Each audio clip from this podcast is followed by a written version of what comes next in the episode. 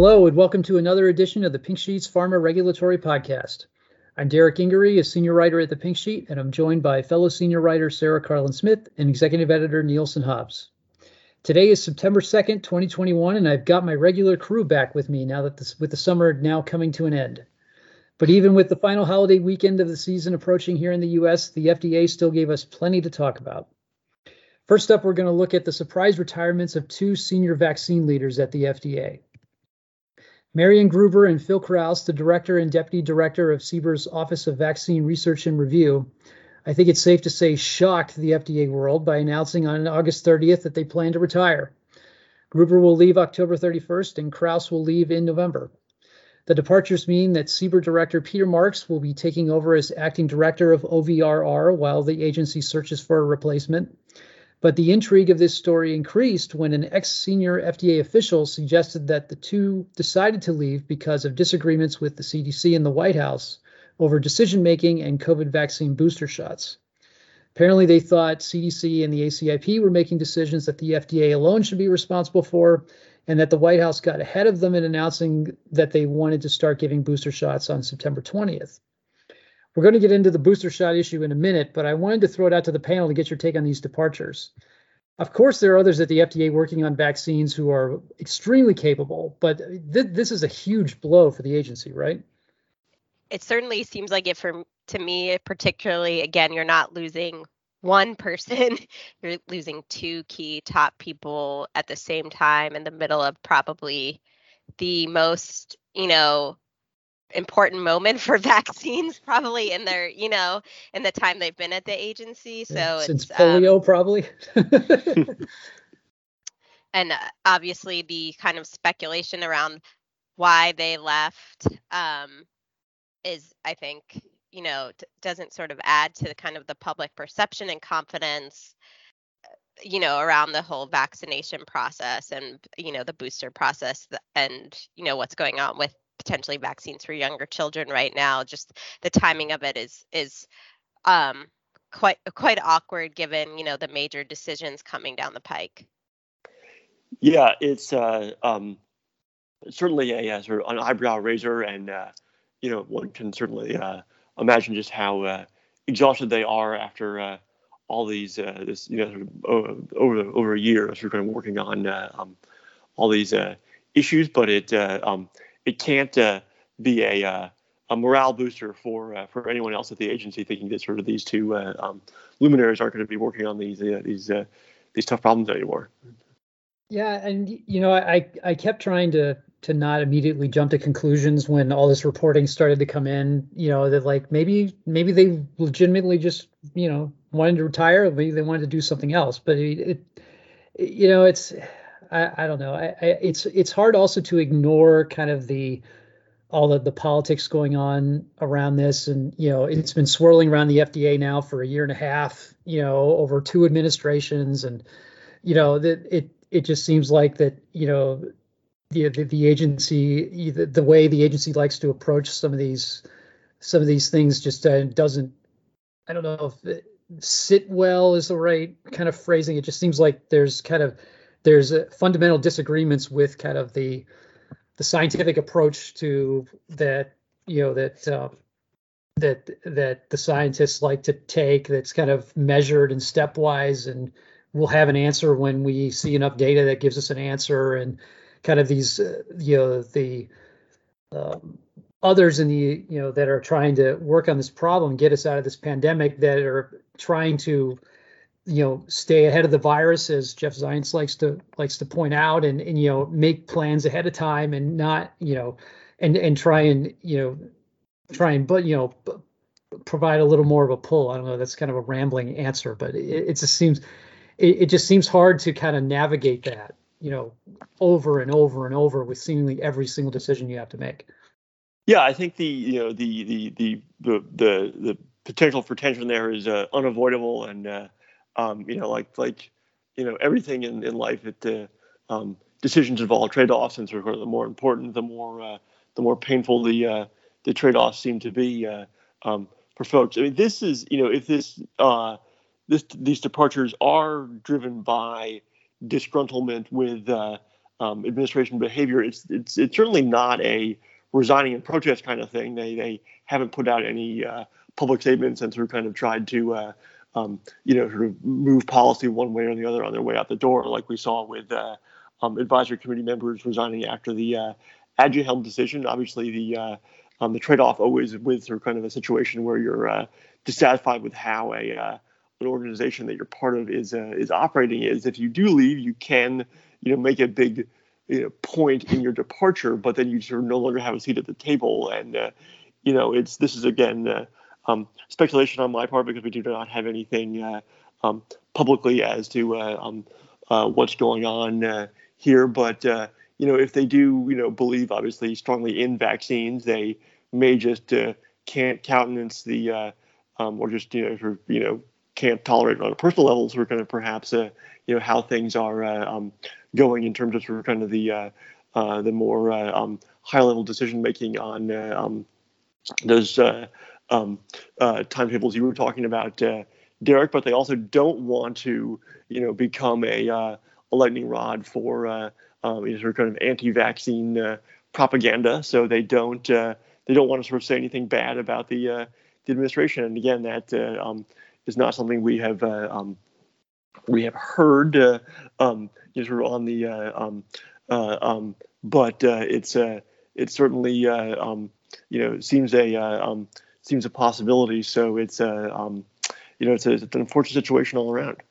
Well, the other thing um, that I guess is kind of interesting is they're not retiring right tomorrow or even right, right. a yeah. week from today, and so they'll actually still, you know, seem like they'll be there to influence to some degree um, some of the key decisions like Pfizer's um, supplemental biologics application for a booster for its COVID vaccine. Perhaps the timing of their departures maybe it's not clear how much influence they'll have on the final decision again around COVID vaccines for under 12, but I do wonder like how much of that dynamic impacts like how much they're willing to say right now about why they are or aren't leaving, why they're leaving exactly.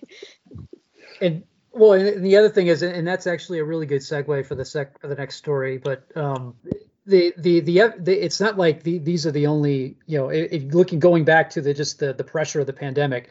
FDA has already admitted that there are problems with the rank and file uh, with retention and and so forth, where people are just saying I've had enough and are you know moving on to other you know to whether it's retirement or another or job in industry or academia or somewhere else. So you know it, it could again we don't know the answer just like you know Matt has Matt has said, but you know I, I wouldn't discount the the pressure that the pandemic is putting on the agency in terms of you know affecting decisions like you know decisions related to careers and and so forth.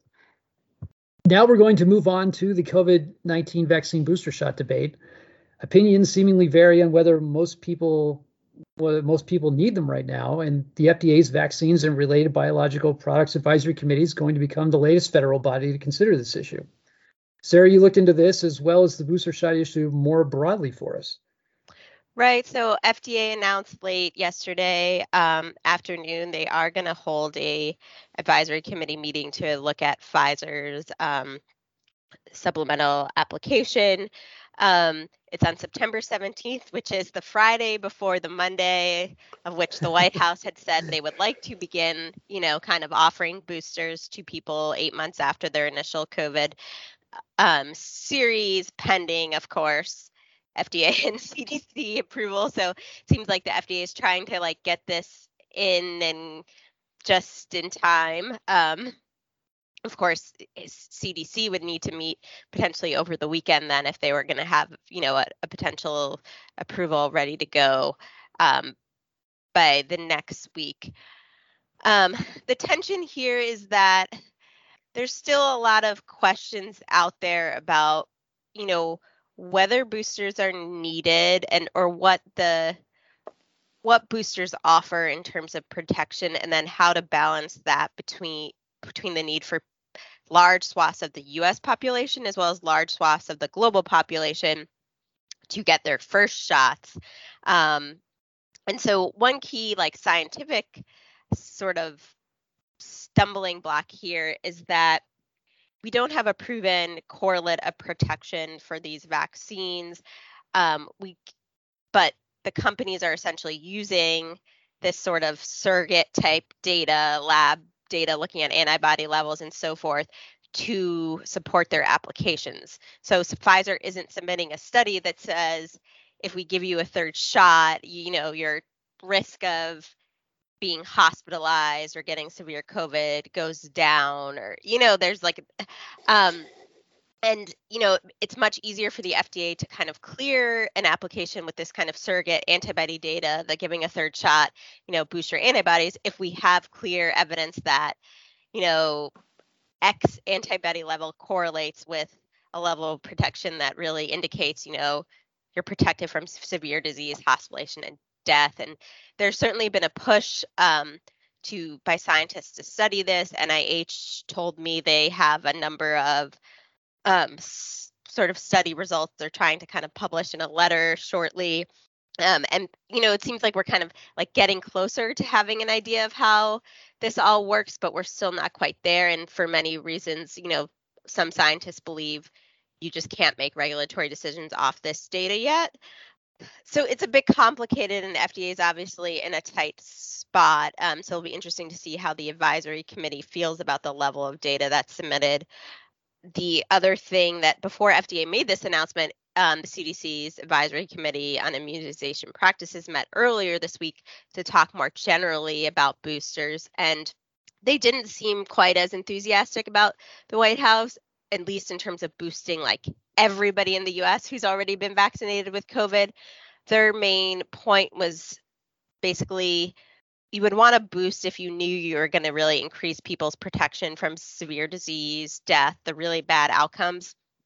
And so far, the, the data seems to indicate that yes, some people seem to have waning protection from infection, but not necessarily from these bad outcomes. So they really want to think about like are there targeted populations that are losing their protection from these bad outcomes? And maybe the, that's who we want to prioritize but they don't seem eager to um, prioritize everybody particularly because they said you know we they re- we really need to prioritize first shots for people because at the end of the day that could be more protective for the entire global population as a whole.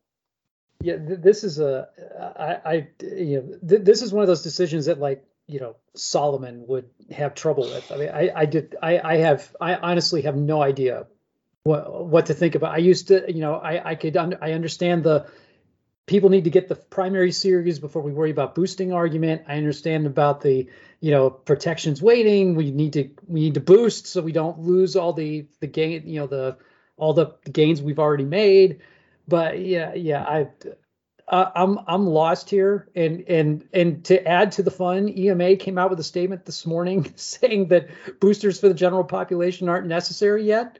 So you know, just I, I just I don't you know I I wish this was an e, you know an easy thing to kind of reach a consensus on at least. I mean you know at least for you know I think most I think there is consensus that um, immunocompromised people need a third shot, but you know, I, I honestly, I'm, I'm just, I, I just don't, I don't know what, I don't know what to think. I don't know what, I don't know how to, how to deal with this problem.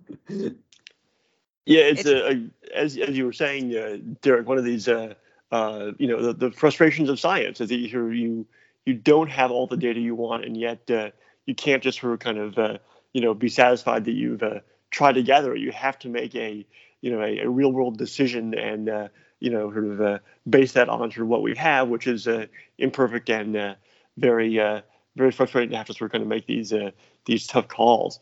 Um, you know, I was struck by the uh, EMEA's comment. It kind of reminded me of what um, the the Biden administration said in July when you know Pfizer announced its um, its booster um, you know submission plans, and that was a very curt statement saying um, you know, there's going to be, uh, um, uh, you know, saying that, like, you know, we, there's no evidence for boosters yet. People should focus on uh, getting vaccinated. And then, to kind of, what was it? Uh, you know, basically, for 10 weeks later, they come up with this uh, this plan saying, you know, boosters for all, uh, you know, starting in um, starting in September. So it just sort of kind of reminded me very much of the discussions around masks, where for kind of in the early days of the pandemic, the uh, the government was trying to sort of downplay them, you know, because they were worried about shortages, and now, uh, um, you know, they're they're very much sort of part of the uh, um, part of the emphasis, and through kind of, uh, you know, we could see a similar similar journey in the uh, EU from we don't need boosters to you sure you sure should get them,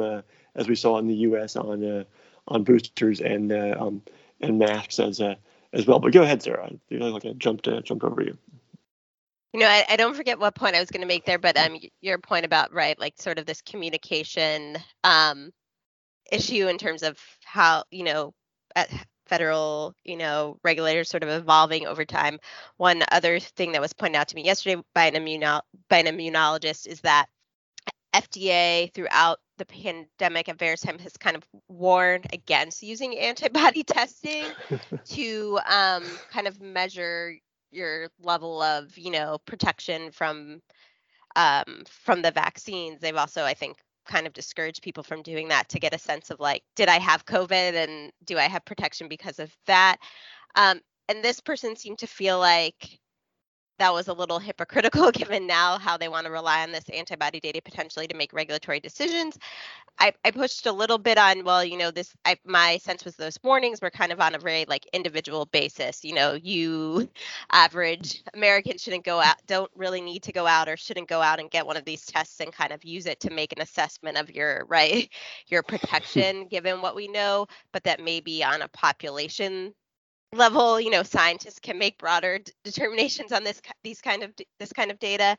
And they sort of understood that to a degree but said that in some ways um, for researchers like himself who are trying to work on you know figuring out correlates of protection and so forth they felt like that those announcements actually hurt their ability to recruit people into studies because the main benefit of somebody you know participating would be to get that actual knowledge. And if FDA doesn't want them to be given it, it um, creates disincentives for the research. So I thought that was interesting um, just because there's a lot of things to square um, in this debate. The other thing I um, was going to say before is there's a, this tension around like you guys said that we have this imperfect data and when do you make a decision and while um, you know there were certainly a number of people at the ACIP meeting that felt like, you know, right now we're we're strongly protected from severe outcomes.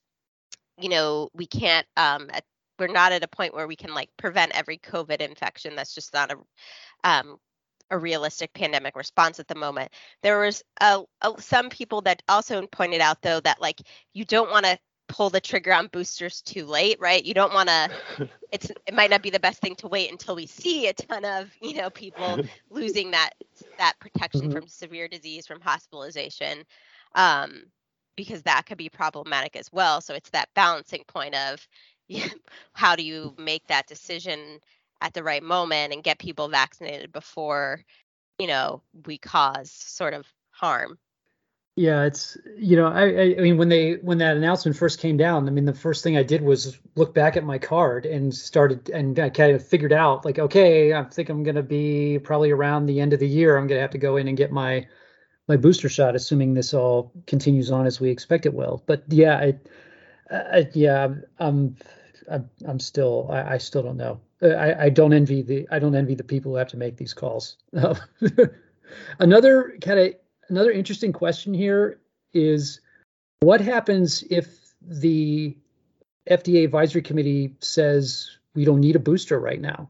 I mean, uh, then you'll then well, but I mean, the FDA can is not bound by that decision. They could they could still approve it, or they could approve it, and then ACIP could say, "Great, it's approved from when we need it. We don't need it right now." You know that's fine but you know then i mean we're just adding to the confusion. I, I don't know. Right. I mean i think that that's where you go back to the biden administration kind of getting out in front ahead of fda and cdc here and kind of saying we have a booster plan. This is what we're going to do. But fine print the fda and cdc have to say it's okay first. What happens if you know any at any point in this process they don't quite agree? Um I, I, I just think there's no way that plays out well in the public's mind, right? Yeah. I mean, they're going to lose some amount of credibility. People are going to be confused. They're not going to know who to trust. um, certainly if you know an advisory committee meeting, particularly if it's you know incredibly lopsided, you know it's a 15 to 0 vote against boosters versus you know a mix like 9 to 8 i think an fda goes against them that's going to create you know there's just a lot of tensions here and it's um, probably overall not helpful for the public response because people just won't know who to trust and we know that vaccination and public health here is an issue where you really need to have you know trust and confidence in people that you're making the right decisions. So i think this this whole white house getting out ahead is um going to create a lot of problems in the long run. I know they've been saying, oh, well, we just want to kind of prepare people for what's to come and make sure the supply chains are set up. But I think it's a bit different to say, you know, we're tracking the data. We think these might be necessary at some point. So we're, you know, behind the scenes, we're making sure when we know it definitely is necessary, we're like ready to go versus to say, we're ready to go on September 20th. I mean, I was listening to a news story yesterday from NPR, and it was a really fascinating science heavy story, kind of talking about why we don't, you know, people maybe are freaking out a little bit too much about the antibody um, levels dropping and talking about all the el- other elements of the immune system and how it works and, you know, how we may be just fine. Um, but the initial like intro to the story was you know the biden administration basically is going to be giving boosters on september 20th there wasn't a caveat. And mm-hmm. even at the acip meeting they said that in the south doctors are already um, you know trying to boost healthcare providers given the big outbreaks there even hospitalized patients. They took the announcement kind of as like it was guaranteed september 20th and they're thinking well we're in the heat right now with this Delta outbreak. So let's just start now. And then it turns out, based on everything CDC has said in recent weeks, that um, there's some liability issues that doctors may have from doing this early because it's kind of goes against these CDC provider agreements for administering the vaccine. And you know, they this person at the ACIP was pretty angry because she felt like this lack of clarity from the administration really put doctors in an unfair position where you know they were probably trying to do the right thing and then put them at a liability risk. Well and and there was i thought that they they aren't sure you could still boost too soon right? I mean if you if you're just giving shots like after a couple weeks i mean that you know that's not helping you. That's and and i think they i mean they even said that well i don't remember off everything entirely but you have to kind of hit that window and they and I'm, I'm not sure they even know what the window is yet. I think it's you know it's pretty wide at the moment. I'm going to uh, go out on a limb uh, Derek to, to, answer your question about uh, uh what happens if the, the advisory committee uh, does not uh, endorse boosters. I i would imagine a near unanimous vote for boosters just given all the anti-vaccine dynamics going on and increasing concern about sort of kind of um, uh, that that I, I, I, think sort of most people of kind of uh, um, bite their tongue to a uh, a large degree once you're kind of asked the uh, ask the formal question and uh, um, and endorse it. But uh, that's just my speculation on on that. I, I I don't know. I'm not sure sure I'm as confident as you, Matt.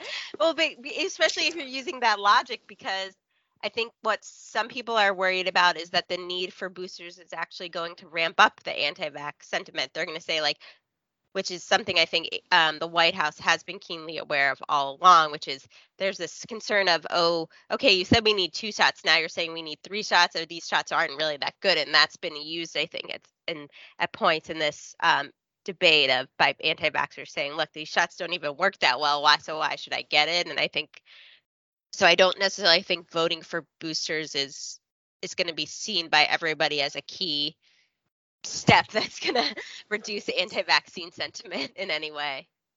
Well, and, uh, we will. They, uh, uh, Sarah and I will settle terms on this bet uh, we'll have to report back in a later podcast. That's what's what's at stake at the, uh, the advisory committee vote.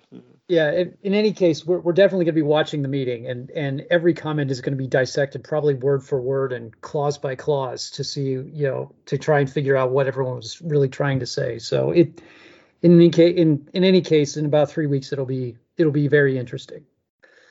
Finally, today we're going to look at a new FDA safety restriction that will impact the rheumatoid arthritis and inflammation treatment markets. The agency on September 1st announced that four Janus kinase or JAK inhibitors, Xeljanz, Xeljanz XR, Olumiant, and Rinvoq, will have updated boxed warnings after a review of post-market safety data found increased risks of heart attack, stroke, cancer, blood clots, and death. In addition, the agency wants their use limited to patients who cannot tolerate one or more tumor necrosis factor or TNF blockers. Bush has significantly reduced the use of the products, which currently are approved for RA, ulcerative colitis, and other indications. The move comes after a longer wait than expected for the safety trial to be completed. It had been scheduled to be done in 2019, and the final report issued in 2020. But top line data was not released until January this year after some event rates were lower than expected. At the same time, five pending applications, including one NDA, also could be affected. Their user fee goals were delayed while the agency completed its review of the data. Matt, can you put this in a little context for us? I mean, how how big a deal is this for you know for the for the market for the FDA?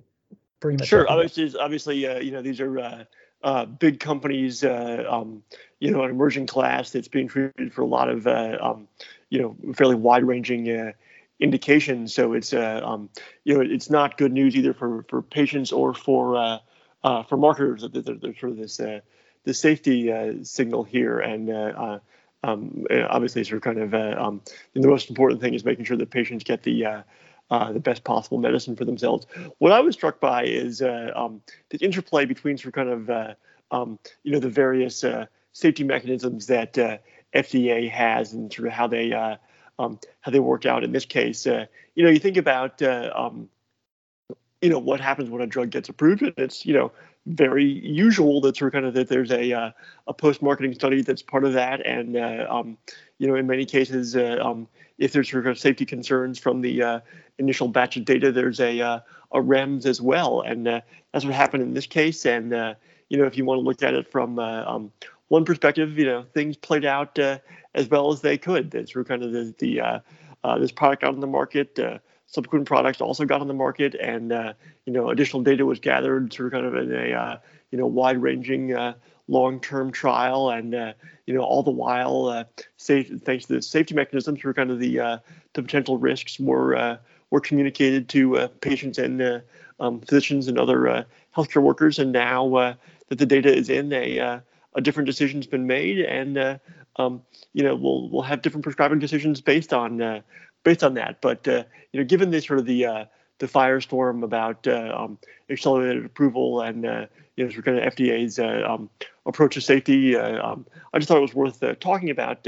Um, this obviously was not an accelerated approval, and um, you know, there's different um, different data dynamics at play. But you know, if you have to wait for almost a decade to sort of get an answer to a a question you had at the uh, initial uh, approval. Is is that the right decision? And uh, you know, during that decade, it seems like uh, entirely possible that, uh, or I guess really for nine years, uh, was rounding up, um, that it seems entirely possible that. Um, you know, some um, some patients were harmed because of this product. That sort of they would have been better off, you know, perhaps taking with TNF inhibitors. And you know, on the other side of that coin, that there were you know patients that probably you know for for whom the existing um, RA uh, treatments did not work, and this was a, a, great option for them, and it was important to uh, to have it out there and uh, and get uh, um, you know get get better uh, um, to a degree because of uh, because of this product. So it's a um, it's you know, as we were talking you know throughout the um,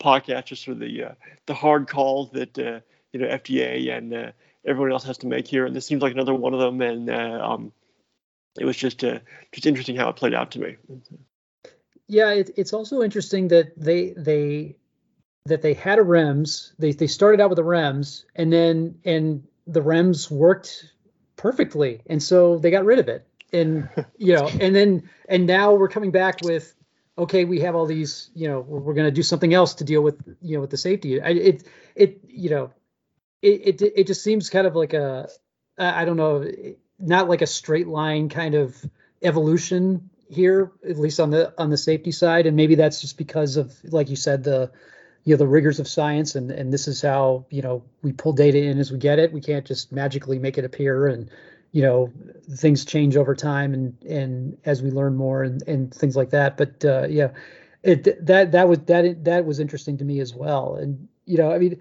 I guess that you know one of the things we mentioned in the piece was that you know another REMS certainly is possible here. We don't we don't know what they're going to do. They didn't uh, the FDA didn't make a any didn't kind of give any hints on how they're going to handle this going forward if they're if they're going to do anything else. But I mean, is there something else they could do to you know to kind on the safety side for these products?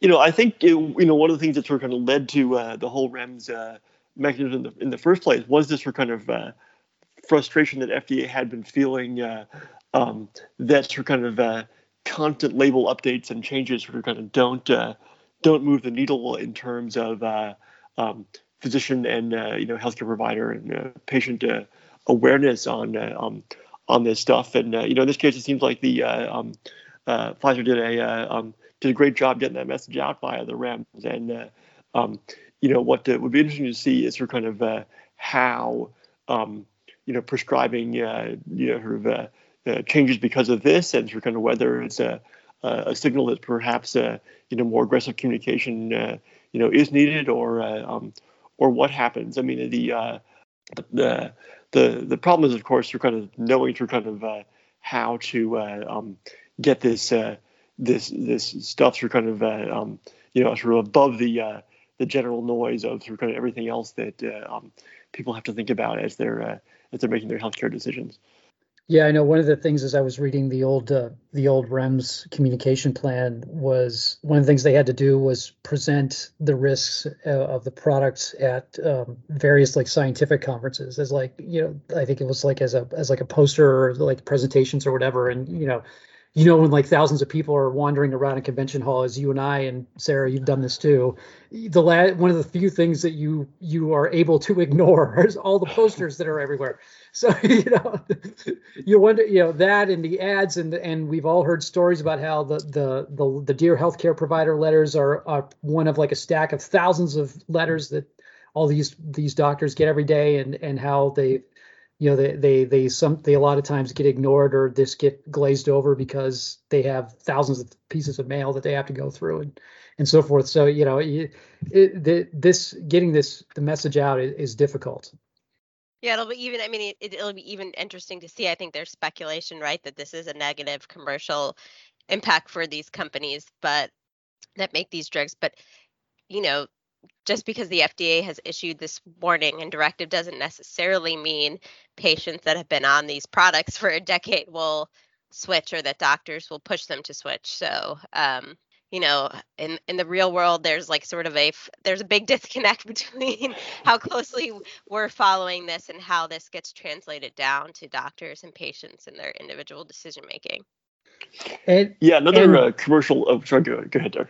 No, I was gonna say, and I mean, Pfizer even said that in um, you know in their statement for our story was that you know this is this this is the the JAK inhibitor with the most you know clinical data you know of all of them. So you know we we have a much better sense of where it should be used and which patients should get it. So you know if anything, you're dialing down on you know into drilling down into the patient populations that you want to have it. Yeah, the other sort of uh, um, impact that we haven't talked about as much is for kind of the uh, the pending applications of other uh, uh, JAK inhibitors and sort of kind of what might happen with uh, with them, and uh, um, especially given that they're sort of kind of looking at uh, you know different perhaps um, you know indications. We you know we had some um, discussion in the story, which will include the uh, the show notes about of kind of the, the dermatology indications of kind of could, could face more scrutiny because uh, they're often uh, um, you know, have sort of a, a, higher threshold just sort of given the uh, the dynamics of sort of kind of the uh, the risk benefit there. So uh, um, be interesting to watch what FDA does uh, um, with the uh, with the applications that it's been reviewing and been sort of kind of uh, uh, pause while they sort of kind of you know wait for and digest this um, this data here. So.